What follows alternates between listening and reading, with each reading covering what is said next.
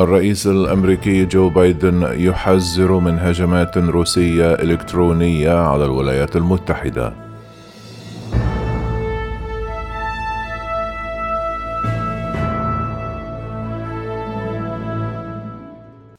قال الرئيس الأمريكي جو بايدن أن لدى إدارته معلومات استخباراتية تفيد بأن روسيا ستشن هجمات سبرانيه على أمريكا. لافتا في سياق آخر إلى أن هناك إشارات واضحة في أن الرئيس الروسي فلاديمير بوتين يفكر باستخدام الأسلحة البيولوجية والكيماوية.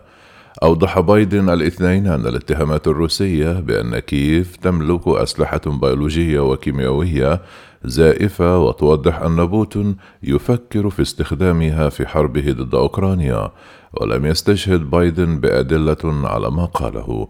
وأضاف جو بايدن في حدث نظمته رابطة المائدة المستديرة للأعمال.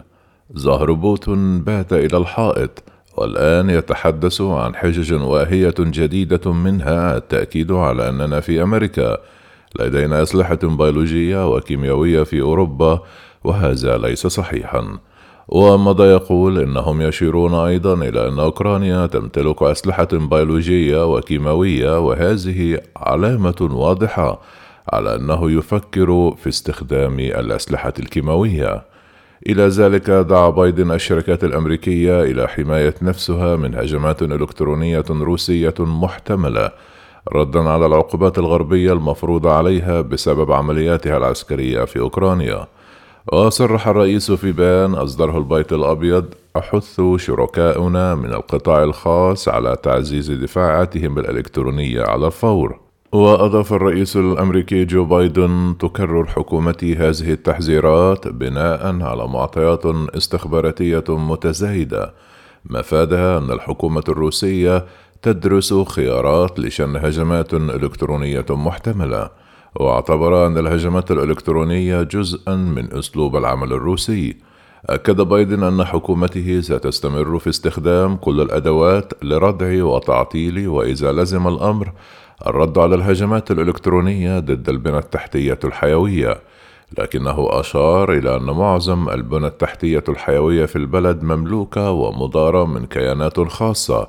ولا يمكن إجبارها على اتخاذ تدابير أمنية إلكترونية محددة. أكد جو بايدن على أنه يجب على المالكين والمشغلين تسريع الجهود لإحكام غلق أبوابهم الرقمية، وأردف متوجها إلى الشركات الخاصة: لديكم القوة والقدرة والمسؤولية لتعزيز الأمن الإلكتروني ومتانة الخدمات والتقنيات الحيوية التي يعتمد عليها الأمريكيون نحن بحاجة إلى أن يقوم الجميع بدورهم. قالت السلطات الأمريكية أن كل شيء من شبكات الإمداد بالوقود إلى إمدادات المياه معرض لخطر الهجمات الإلكترونية. من جهتها صرحت نائبة مستشار الأمن القومي للتكنولوجيا الإلكترونية والناشئة آن نيوبرغ للصحفيين أنه رغم تحذير الرئيس الأمريكي بايدن لا يوجد يقين بأنه سيحدث هجوم إلكتروني على البنى التحتية الحيوية. وأوضحت أنه تم رصد نشاط تحضيري ولكن لم يتم الكشف عن أي إشارة على وقوع هجوم محدد. وتابعت أنه رغم الجهود التي تبذلها الحكومة لتعزيز التنسيق والمساعدة في مجال الأمن الإلكتروني هناك الكثير الذين يتعين علينا القيام به حتى نثق في أننا أحكمنا إغلاق أبوابنا الرقمية.